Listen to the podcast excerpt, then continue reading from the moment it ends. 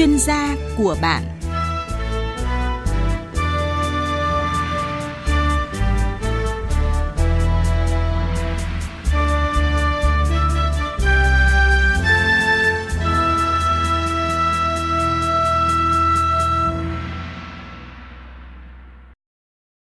Biên tập viên Thu Duyên xin kính chào quý vị thính giả nghe đài.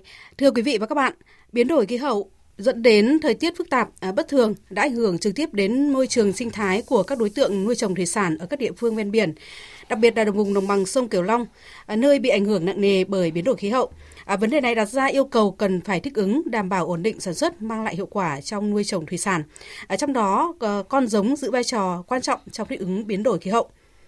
Khách mời tham gia chương trình là ông Trần Công Khôi, trưởng phòng giống và thức ăn thủy sản, Cục Thủy sản, Bộ Nông nghiệp và Phát triển Nông thôn, sẽ trao đổi và tư vấn với quý vị và các bạn về chủ đề này. Xin chào ông ạ. Xin kính chào quý vị ạ. Vâng, cảm ơn ông Trần Công Khôi, trưởng phòng giống và thức ăn thủy sản, Cục Thủy sản, Bộ Nông nghiệp và Phát triển Nông thôn tới tham gia với chương trình của chúng tôi ngày hôm nay. Thưa quý vị và các bạn, việc đa dạng hóa thủy sản, ưu tiên phát triển các loại hải sản có lợi thế cạnh tranh là hướng đi mới trong nuôi trồng, chế biến thủy sản, hải sản ở tỉnh Quảng Ngãi.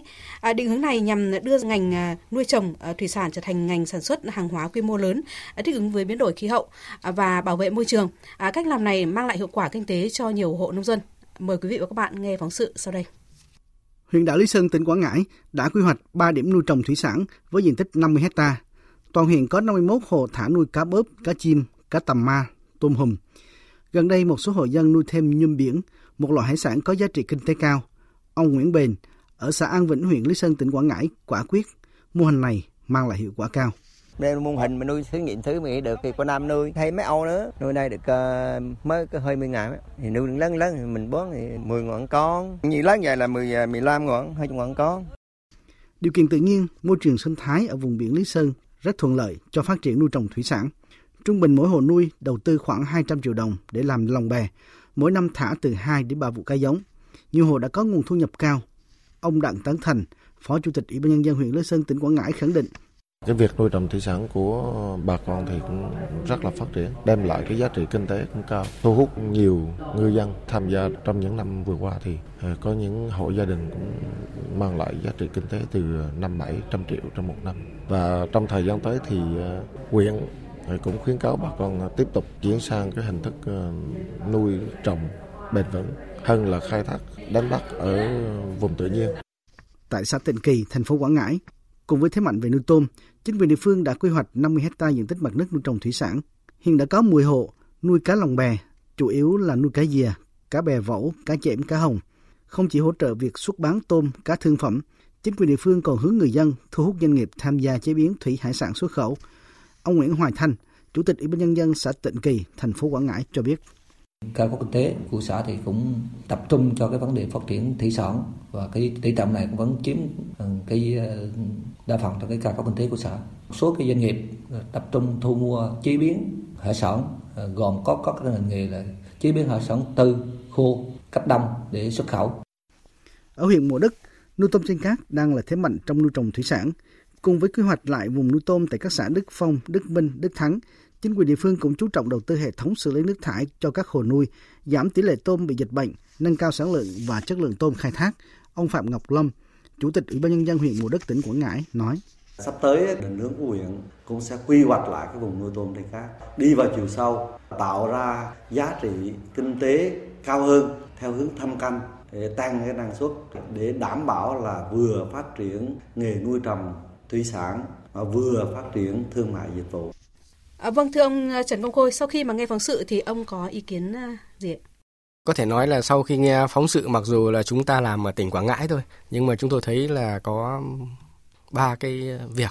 Thứ nhất là thấy rằng là đối tượng thủy sản mà chúng ta có thể nuôi được là rất là phong phú, đấy, rất là nhiều. Đấy. Thứ hai là cái thủy vực rất là đa dạng. Đấy.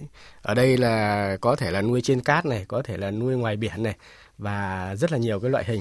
Đấy. Thứ hai thì là người dân đã hiểu được cái tiềm năng, đã biết được cái tiềm năng và bắt đầu khai thác cái tiềm năng lợi thế của trong cái nuôi trồng thủy sản của địa phương mình. Đấy, về nuôi biển ở Lý Sơn cũng có, về nuôi trên cát cũng có và các cái vấn đề khác, và đã bắt đầu là quá trình nuôi đã đem lại cái hiệu quả kinh tế nhất định cho những người, đặc biệt là những người dân ven biển.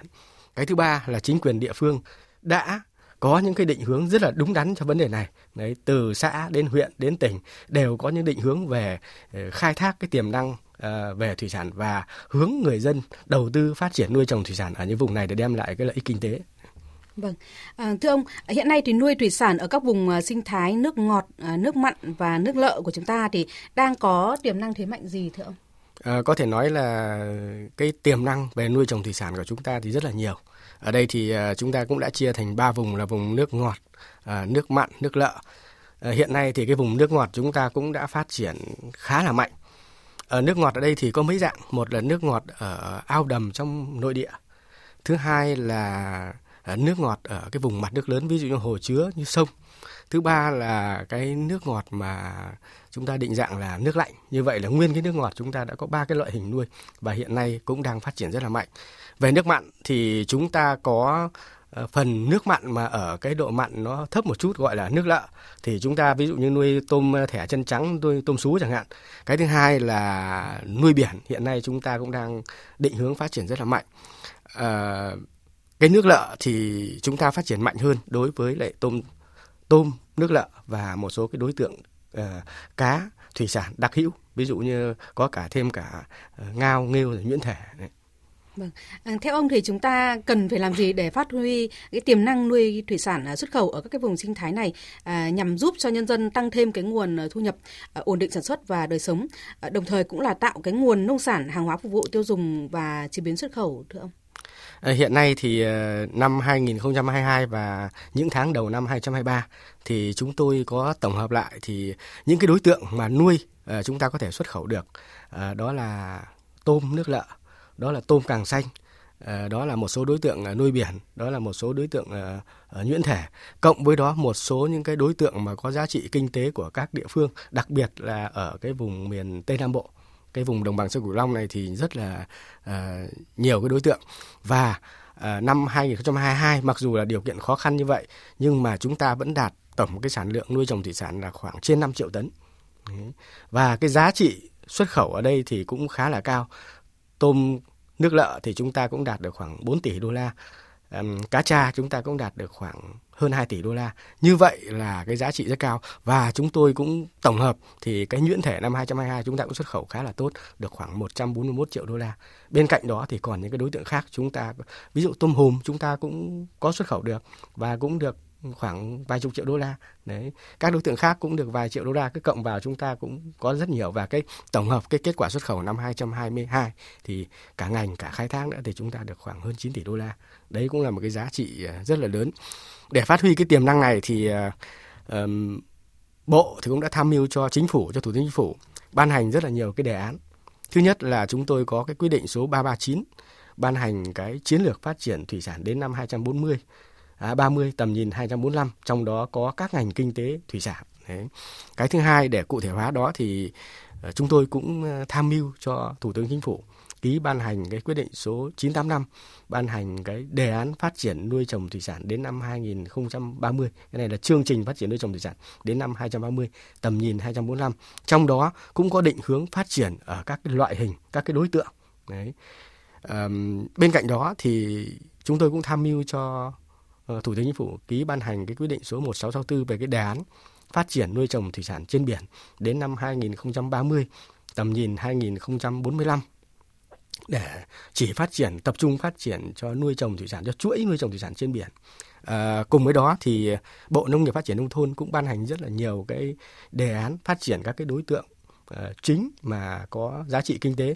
Ví dụ như là tôm càng xanh, ví dụ như tôm hùm, ví dụ như là cái đề án phát triển đồng bằng nuôi trồng thủy sản đồng bằng sông Cửu Long, chủ yếu là để ứng phó với biến đổi khí hậu. Thì như vậy khi mà các cái đề án, các cái chương trình, các cái chiến lược và các cái kế hoạch mà được triển khai thực hiện trong thực tế thì sẽ giải quyết được những cái khâu như về chính sách này, về pháp luật này, về đầu tư này, về khoa học công nghệ và cả về thương mại nữa, thì nó thành một cái chuỗi thống nhất. Và lúc bây giờ thì ngành thủy sản thì sẽ có cái hướng phát triển rất là tốt.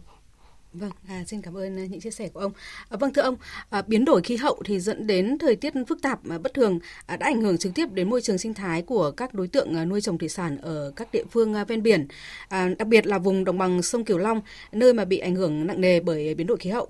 Vậy thì vấn đề này đặt ra yêu cầu cần phải thích ứng, đảm bảo ổn định sản xuất để mang lại cái hiệu quả trong nuôi trồng thủy sản như thế nào? Trong đó thì con giống giữ vai trò quan trọng như thế nào thưa ông? Cái này thì chúng tôi đã đề cập trong cái quyết định số 3550 của Bộ Nông nghiệp Phát triển Nông thôn ban hành cái đề án phát triển nuôi trồng thủy sản đồng bằng sông Cửu Long đến năm 2030. Thì cái này là phục vụ cho cái việc mà thích ứng với biến đổi khí hậu của đồng bằng sông Cửu Long, vì đồng bằng sông Cửu Long là một trong những cái vùng mà chịu tác động rất là lớn của biến đổi khí hậu. Thì ở đây thì có mấy cái, thứ nhất là định hướng là sẽ chuyển đổi một cái phần diện tích mà sẽ có khả năng bị ngập mặn rất là cao, hoặc có thể là không trồng cây được, có thể là không nuôi trồng thủy sản được, mà chuyển sang nuôi trồng thủy sản, không trồng cây và không cây lúa được ấy. Thì chúng tôi dự kiến là đến năm 2030 thì chúng ta sẽ chuyển từ bây giờ hiện nay là khoảng 750.000 hectare sẽ lên đến là hơn 1 triệu hectare đối với đồng bằng sông Cửu Long. Đấy là cái thứ nhất. Cái thứ hai thì để đảm bảo là thích ứng với lại cái biến đổi khí hậu này thì nhà nước cũng sẽ tiến hành nghiên cứu và đầu tư các cái cơ sở hạ tầng cho các cái vùng nuôi tập trung. Cái thứ ba là vấn đề con giống. Ở đây thì đặt ra là chúng tôi sẽ đang nghiên cứu đưa các cái đối tượng mà nó thích ứng với lại cái sự biến đổi ở cái ngưỡng rộng hơn của các cái yếu tố môi trường. Ví dụ như là xây dựng thêm một cái đề án phát triển tôm càng xanh. Cái con tôm càng xanh là những cái con mà nó thích ứng rất là rộng với độ muối. Đấy. Bên cạnh đó thì các cái mô hình nuôi tôm thẻ chân trắng thì cũng có thể là nghiên cứu rộng muối được. Tôm sú của chúng ta thì cũng có thể nghiên cứu rộng muối được. Cùng với đó thì các cái đối tượng cá biển của chúng ta thì nghe nói là cá biển nhưng mà hiện nay thì đã nuôi được ở trong cái vùng nội đồng. Như vậy thì các cái con giống thì nó vừa thích là những cái con mà đã có cái khả năng thích ứng được với cái độ mặn rộng. Bên cạnh đó thì lại cũng tiếp tục nghiên cứu để chọn giống, để tạo ra những cái giống, mặc dù là cái giống ấy nó đã tồn tại rồi nhưng bây giờ mình chọn giống để tạo ra cái thế hệ mới nó thích ứng rộng hơn. Đấy. Cùng với đó là xây dựng các cái mô hình nuôi trồng thủy sản để giảm phát thải này. Ví dụ như các cái mô hình nuôi tôm lúa, này, cá lúa, này, thủy sản với lúa này. Rồi thì mô hình nuôi sinh thái này, mô hình nuôi tôm, rồi thì cùng với các đối tượng khác ở dưới tán rừng này. Thì ta vừa tận dụng được cái diện tích mà lại vừa có được những cái tác dụng là để cho nó thích ứng với biến đổi khí hậu. Đấy. Ông có lưu ý gì với bà con nuôi thủy sản trong việc chọn và tìm mua con giống, thưa ông? Ở đây thì luật thủy sản đã quy định rất là rõ về giống thủy sản. Thứ nhất là giống thủy sản phải được sản xuất ở cái cơ sở sản xuất giống mà đủ điều kiện. Đủ điều kiện ở đây thì có hai dạng: cơ sở sản xuất giống bố mẹ thì Cục Thủy sản sẽ kiểm tra và cấp giấy chứng nhận đủ điều kiện. Các cái cơ sở sản xuất ương dưỡng ở các cái loại hình khác thì địa phương, tức là Sở Nông nghiệp hoặc là Chi cục Thủy sản hoặc là cơ quan quản lý thủy sản ở địa phương sẽ kiểm tra và cấp chứng nhận đủ điều kiện. Đấy. Thì hiện nay thì theo tổng hợp của chúng tôi đã khoảng 50% các cái cơ sở sản xuất ương dưỡng giống thủy sản được cấp chứng nhận đủ điều kiện. Ở đây thì các cơ sở sản xuất thì hầu như đã được cấp chứng nhận đủ điều kiện. Còn các cơ sở ương dưỡng thì hiện nay thì cũng chưa được cấp nhiều. Vì ương dưỡng thì nhiều khi nó rất là nhỏ lẻ. Đấy, cái thứ nhất. Cái thứ hai là giống thì phải phù hợp với quy chuẩn. Bộ Nông nghiệp Phát triển Nông thôn đã ban hành cái thông tư số 14 năm 2021, ban hành cái quy chuẩn của các loại giống. Thì giống phải đáp ứng được quy chuẩn. Và cái thứ ba là giống thì phải được kiểm dịch trước khi mà xuất bán này, rồi thì khi mà thả xuống nuôi thì phải được kiểm dịch. Có nghĩa là sạch các cái loại bệnh mà trong cái công bố của Bộ Nông nghiệp Phát triển Nông thôn mà Cục Thú y tham mưu công bố. Đấy. Và một cái nữa ở đây chúng tôi có quy định là cái giống bố mẹ. Giống bố mẹ là chỉ có cái thời gian sản xuất nhất định thôi. Ví dụ như là giống tôm thẻ chân trắng mua về, nhập về thì khoảng 140 ngày. Giống tôm thẻ chân trắng mà chúng ta mà lai tạo ra trong nước thì khoảng 120 ngày kể từ ngày sinh sản. Giống tôm sú thì khoảng 80 ngày kể từ ngày mà nhập về và 60 ngày kể từ ngày mà cho sinh sản lần đầu đối với những cái loại sản xuất trong nước. Đối với cá tra chúng ta cũng quy định rất là rõ ràng. Đối với cá rô phi chúng ta cũng quy định rất là rõ ràng. Và đối với những cái đối tượng khác thì cơ sở sản xuất sẽ công bố cái thời gian sử dụng giống bố mẹ và phải tuân thủ. Khi chúng tôi đi kiểm tra là kiểm tra rất gắt gao cái việc tuân thủ này. Vì nếu chúng ta biết cái con bố mẹ mà nó cái thời gian nó sinh sản nó quá lâu thì cái chất lượng cái con giống đẻ ra thì sẽ rất là kém. Đấy.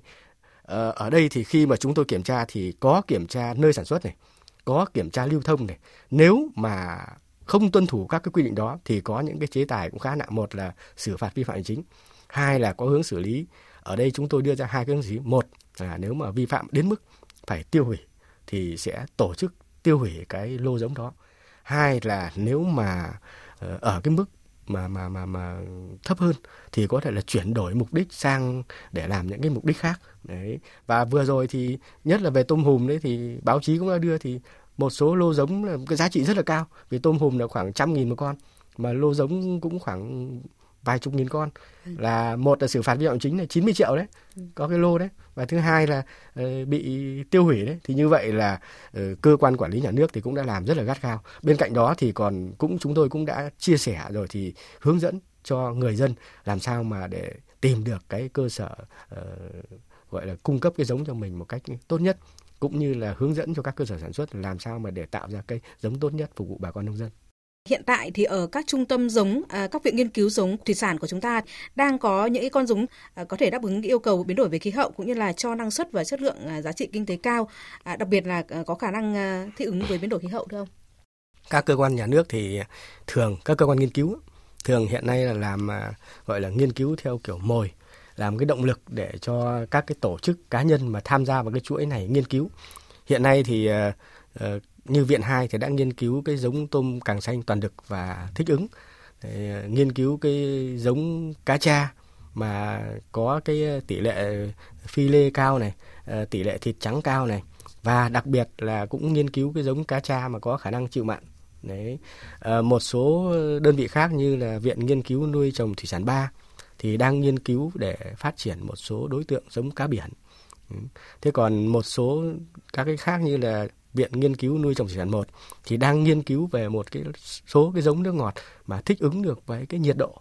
Đấy. Ở đây miền Bắc mình thì chủ yếu là cái nhiệt độ, và nước ngọt thì chủ yếu là nhiệt độ, để làm sao mà cái con thủy sản nó thích ứng được ở trên mọi cái loại hình. Khi mà có cái tác động của biến đổi khí hậu thì nó chịu đựng được và thậm chí nó còn phát triển tốt được. Quý vị và các bạn thân mến, quý vị và các bạn đang nghe chương trình Chuyên gia của bạn, chủ đề chúng ta đang bàn tới đó là nuôi thủy sản thích ứng với biến đổi khí hậu cho hiệu quả kinh tế cao, với vị khách mời là ông Trần Công Khôi, trưởng phòng giống và thức ăn thủy sản, Cục Thủy sản, Bộ Nông nghiệp và Phát triển Nông thôn. Vâng, thưa ông Trần Công Khôi, khi mà chúng ta đã chọn được con giống thủy sản tốt, không bị lai tạp và có cái nguồn gốc rõ ràng, thì cái quá trình chăn nuôi cần chú ý đến thức ăn cho các loài thủy sản như thế nào thưa ông? Thì về thức ăn, ở đây là theo Luật Thủy sản quy định rõ là thức ăn thủy sản, sản phẩm xử lý môi trường nuôi trồng thủy sản. Thì chúng tôi cũng quy định rất là rõ cái cách quản lý ở trong luật và trong các cái nghị định thông tư. Thì cũng như là giống thôi, thì thức ăn thì phải được sản xuất ở cơ sở sản xuất đủ điều kiện. Cũng phải tổ chức công bố hợp quy trước khi đưa ra thị trường, và phải, bây giờ lại có một cái mới là công bố ở trên trang web, trên cơ sở dữ liệu về giống thức ăn thủy sản mà hiện nay chúng tôi đang quản lý cái trang web đó. Tất cả những cái thức ăn phải được công bố ở trên đó thì mới được lưu thông trên thị trường, mới được đưa ra thị trường. Thì đối với lại cái chất lượng thì cơ sở sản xuất kinh doanh thức ăn tự công bố và tự chịu trách nhiệm về chất lượng của mình. Chúng tôi cũng như là giống, tôi cũng đi kiểm tra, và cái việc thức ăn thì lại cũng xử phạt cũng khá là nhiều, vì thức ăn thì nó vì nhiều cái lý do, có thể là cái chất lượng nó bị giảm sút khi để lâu chẳng hạn đấy, nói mà ví dụ như vậy. Đấy. Thì như vậy là quá trình quản lý thì cũng có thể nói là rất là gắt. Ở đây thì thức ăn ấy, thì trong quá trình nuôi ấy, có lẽ là bà con nông dân thì chú ý đến cái việc, một là chúng ta mua ở những cái cơ sở đại lý có uy tín. Cái thứ hai là phải có cái phương pháp cho ăn. Đấy, chúng tôi thì về thủy sản thì cũng đi hướng dẫn bà con là phải 4 định. Định điểm, định thời gian, định lượng. Đấy, còn một cái định nữa. Đấy, thì như vậy là chúng ta mà làm tốt cái đấy thì, và đặc biệt là chúng ta phải chú ý đến mùa vụ, chú ý đến thời tiết. Khi mà thời tiết nó thay đổi thì cái lượng thức ăn chúng ta phải giảm đi để đảm bảo rằng là con cá mình cũng như là con người thấy cái thời tiết nó thay đổi, thường là ăn ít hơn, ví dụ như nhiệt độ đang cao mà lại xuống thấp thì nó sẽ ăn ít hơn. Thì lúc bây giờ thì chúng ta cho ăn vừa là đỡ tốn thức ăn này, vừa giảm ô nhiễm môi trường này, mà ô nhiễm môi trường thì nó phát sinh rất nhiều vấn đề, thì lúc bây giờ là cái hiệu quả nuôi chúng ta tăng lên rất nhiều. Vâng, và ông có thể giới thiệu một số những cái sản phẩm thức ăn mới hay là các cái chế phẩm sinh học đem lại hiệu quả nổi bật trong nuôi trồng thủy sản thưa ông? Hiện nay thì thức ăn thì cũng rất là nhiều, chế phẩm sinh học thì cũng rất nhiều. Chúng tôi có tổng hợp hiện nay có khoảng 36 mã thức ăn, sản phẩm xử lý môi trường mà đã được đăng ký. Đấy, còn lưu thông thì cũng là do kinh tế thị trường thì có những cái mã lưu thông nhiều, có những mã lưu thông ít. Ở đây thức ăn ấy, thì hiện nay thì thức ăn tổng hợp là cũng đã phát triển rất là nhiều, tức là thức ăn hỗn hợp đấy. Thì bà con lưu ý là khi mà mua thức ăn thì chúng ta phải xem kỹ cái nhãn. Đấy, cái nhãn ấy là ví dụ như là cái độ đạm nó bao nhiêu, rồi thì các cái thành phần khác bao nhiêu để chúng ta có cái sự lựa chọn. Thế còn cái sản phẩm xử lý môi trường thì chúng ta lưu ý là ví dụ như là mua cái sản phẩm chúng ta lưu ý nhìn là 10 mũ mấy CFU, tức là cái mật độ vi khuẩn ấy chẳng hạn, trên 1 kg hay trên 1 gram để mình khỏi bị nhầm và có được cái sản phẩm tốt nhất. Và đặc biệt cũng như vậy thì tôi cũng lưu ý mọi người là cái việc mà chúng ta xử lý cái sản phẩm xử lý môi trường mới là quan trọng. Chứ nếu mà chúng ta mà cho luôn xuống ao thì cái con vi sinh vật nó sẽ phát triển, nó sẽ khó khăn hơn bằng cái việc mà chúng ta kích hoạt nó lên. Nó cũng giống như là một em bé sơ sinh, chúng ta phải nuôi nó 1-2 ngày rồi chúng ta đưa nó xuống ao thì cái hiệu quả nó rất là cao. Và ông có khuyến nghị gì với người chăn nuôi thủy sản về việc là chọn thức ăn, cần phải cái tuân thủ như thế nào để đảm bảo an toàn thực phẩm, đảm bảo các cái tiêu chí cho thị trường tiêu thụ trong nước cũng như là hướng đến xuất khẩu thủy sản thưa ông?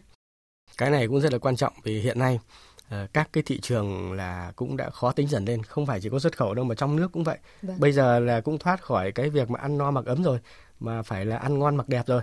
Thì ở đây thì tôi có khuyến cáo là phải mua cái sản phẩm nó phải thực hiện đúng cái quy định của pháp luật về thủy sản. Đấy.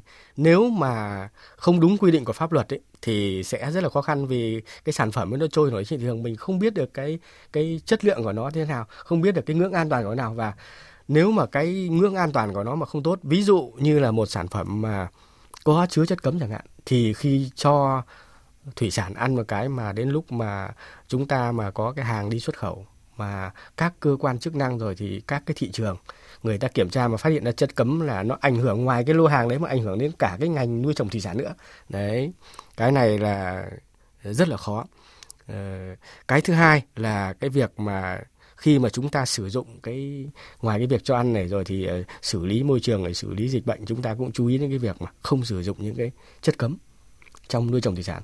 Ở đây thì vì chúng ta ngành thủy sản thì nó có cái đặc thù riêng, ngoài cái việc là cấm chung, ngoài những việc mà chất mà sử dụng rồi thì có được sử dụng rồi không được sử dụng chung, nhưng mà ngành thủy sản thì nó liên quan đến xuất khẩu nữa, cho nên nó có đặc thù riêng. Có thể là bên chăn nuôi thì lại cái chất này dùng được nhưng bên thủy sản lại không dùng được, và có thể cái chất này bên thủy sản dùng được nhưng chăn nuôi lại không dùng được. Cho nên là bà con cũng lưu ý ở cái chỗ này là phải xem kỹ để đảm bảo rằng là chúng ta không sử dụng chất cấm.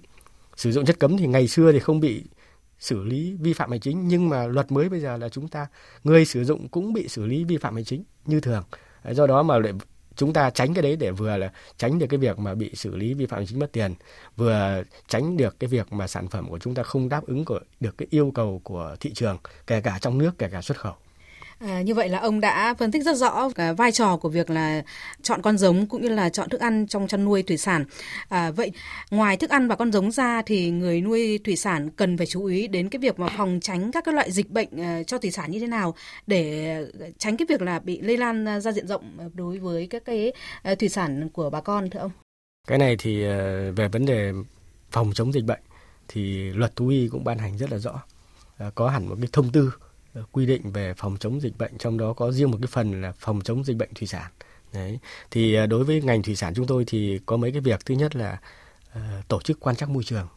Chúng tôi có một cái kế hoạch tổ chức quan trắc môi trường và hàng năm chúng tôi có khoảng hơn 1.000 cái điểm quan trắc môi trường của cả địa phương lẫn trung ương. Trung ương thì làm khoảng 400 điểm, tôi nhớ không nhầm, khoảng hơn 400 điểm, còn địa phương làm khoảng hơn 600 điểm. Như vậy là chúng ta có được một cái đánh giá về chất lượng môi trường nước cho nuôi trồng thủy sản cũng khá là tốt. Bên cạnh đó thì người nuôi, các cơ sở nuôi thì cũng đánh giá, kiểm soát cái chất lượng môi trường ở trong farm nuôi của mình. Cục thú y thì ngành thú y thì cũng có cái chương trình kiểm soát cái dịch bệnh động vật thủy sản. Thì hàng năm ngành thú y cũng có những cái kiểm soát chủ động để đảm bảo rằng là cái mầm bệnh để dịch bệnh nó cũng không có và không phát tán được. Cộng với đó thì khi mà phát hiện mà có dịch bệnh thì cũng có được cái kế hoạch rồi cái hướng dẫn khoanh vùng dập dịch rồi thì xử lý cũng rất là nhanh. Và đặc biệt chúng ta kiểm soát tốt cái đầu vào khi mà giống thủy sản mà xuất bán ra khỏi cái trang trại của cái cơ sở xuất giống mà di chuyển sang tỉnh khác thì phải có kiểm dịch, bắt buộc phải kiểm dịch. Nếu mà không kiểm dịch mà các cơ quan chức năng mà phát hiện ra và người dân mà phát hiện cái lô hàng đó mà không được kiểm dịch thì có thể thông báo cho cơ quan chức năng đến và kiểm tra và xử lý vi phạm hành chính cũng rất là nặng đấy. Vừa phạt tiền này lại vừa có những cái biện pháp bổ sung, ví dụ như là tiêu hủy dạng tiêu hủy là rất nặng rồi, coi như là cái lô giống là vứt đi hết rồi. Đấy. Thì như vậy thì cái quá trình mà chúng ta có những cái giải pháp mà phòng chống dịch bệnh, ở đây phòng chống dịch bệnh của thủy sản thì nó khác với lại các cái đối tượng khác, vì chúng ta là phải cả một quá trình, chứ không phải là khi phát hiện ra một con nó bị bệnh mà chúng ta xử lý. Ở đây là cố gắng làm sao mà để cho cái mầm bệnh nó ít nhất, để cho cái môi trường nó tốt nhất và để cho cái sức khỏe động vật nó tốt nhất. Thì ba cái điểm nó đều tốt cả thì cái dịch bệnh nó sẽ khó phát triển. Vâng, thưa ông Trần Công Khôi, hiện tại thì các cơ quan chức năng, trong đó có Cục Thủy sản, thì đang có những cái chương trình gì để tăng cường chuyển giao kỹ thuật, khuyến khích nông dân áp dụng khoa học công nghệ vào thâm canh nuôi thủy sản, thưa ông? Cái này thì hiện nay chúng ta cũng đang làm rất mạnh. Trung tâm khuyến nông thì có những cái chương trình chuyển giao kỹ thuật, xây dựng những cái mô hình. Ở đây thì quy trình nó thế này, là khi mà có một cái đối tượng mà chúng ta nghiên cứu xong, xây dựng quy trình xong, thì các cái tổ chức cá nhân sẽ xây dựng cái tiến bộ kỹ thuật và Bộ Nông nghiệp Phát triển Nông thôn sẽ công nhận cái tiến bộ kỹ thuật đó. Và các cái quy trình mà nó mang tính hiện đại, để nó tốt, nó hiệu quả cao thì cũng được có thể là được tỉnh công nhận. Và khi đó thì cơ quan khuyến nông rồi các tổ chức cá nhân sẽ tiến hành có những cái dự án để chuyển giao này, rồi khuyến khích phát triển cái đối tượng này, xây dựng mô hình. Đấy cũng rất là nhiều. Tôi nhớ không nhầm thì chúng ta cũng có khoảng phải đến gần 100 cái tiến bộ kỹ thuật đối với thủy sản đấy, cũng rất là nhiều. Đấy. Bên cạnh đó thì cái việc mà người nông dân với nhau, đấy, người nông dân mà khuyến khích với nhau và học tập nhau, cái này là rất là quan trọng. Các cái mô hình mà có những cái yếu tố rất là hay thì người nông dân sẽ tiến hành đi tìm hiểu, và các cơ quan của nhà nước cũng sẽ cùng với người nông dân để đi tìm hiểu những cái này, học tập những này. Thực ra thì học nhà nước thì ít, nhưng mà học bạn là nhiều, gọi là học thầy mà không thầy học bạn rất là nhiều. Thì người nông dân cũng tiếp thu được rất nhiều những cái, có thể nói là cái tinh hoa của ngành, thông qua rất là nhiều kênh và áp dụng vào cái trang trại của mình. Vâng, theo ông thì chúng ta nên khuyến khích nhân rộng những cái mô hình nuôi mà nuôi thủy sản hiệu quả, kinh tế cao, cũng như là đáp ứng yêu cầu thích ứng với biến đổi khí hậu để giảm nhẹ thiên tai tại những cái địa bàn khó khăn như thế nào thưa ông? Có thể nói là đối với ngành nuôi trồng thủy sản thì có rất là nhiều cái địa bàn khó khăn, đặc biệt là những vùng sâu, vùng xa, những cái vùng ven biển là những cái nơi rất là khó khăn. Thì cái việc nhân rộng này, rồi thì khuyến khích nhân rộng này thì chúng tôi cũng đã làm rất là mạnh.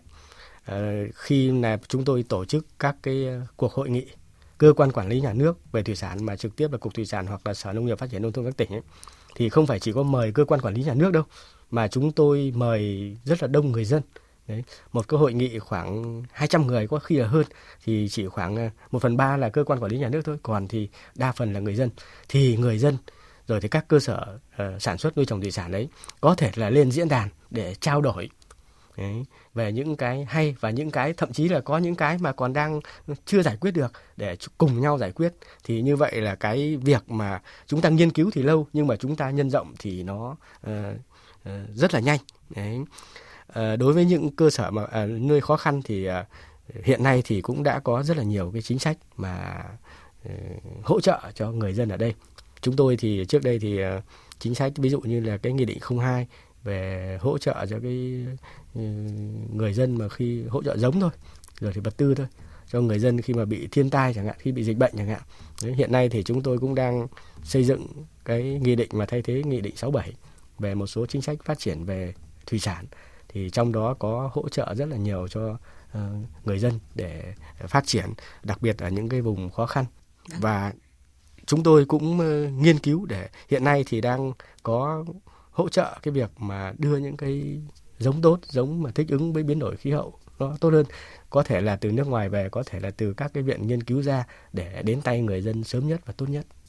Vâng, nhiều năm qua ngành thủy sản ở nhiều địa phương thì đặc biệt ở vùng đồng bằng sông Cửu Long luôn có sản lượng và giá trị lớn nhất cả nước. Theo Bộ Nông nghiệp và Phát triển Nông thôn thì cơ cấu sản xuất thủy sản của các vùng có chuyển biến tích cực, đó là tăng tỷ trọng nuôi trồng, giảm tỷ trọng khai thác. Trong đó hoạt động nuôi trồng thủy sản phát triển mạnh thành một nghề sản xuất đem lại hiệu quả kinh tế cao, làm thay đổi cơ cấu kinh tế vùng đồng bằng sông Cửu Long, góp phần giải quyết việc làm, xóa đói giảm nghèo cho bà con. Một lần nữa xin cảm ơn ông Trần Công Khôi, trưởng phòng giống và thức ăn thủy sản, Cục Thủy sản, Bộ Nông nghiệp và Phát triển Nông thôn đã tới tham gia với chương trình của chúng tôi. Quý vị và các bạn thân mến, quý vị và các bạn vừa nghe chương trình Chuyên gia của bạn do biên tập viên Thu Duyên cùng nhóm phóng viên, biên tập viên Ban Thời sự Đài Tiếng nói Việt Nam biên soạn và thực hiện. Xin chào và hẹn gặp lại quý vị ở các chương trình sau.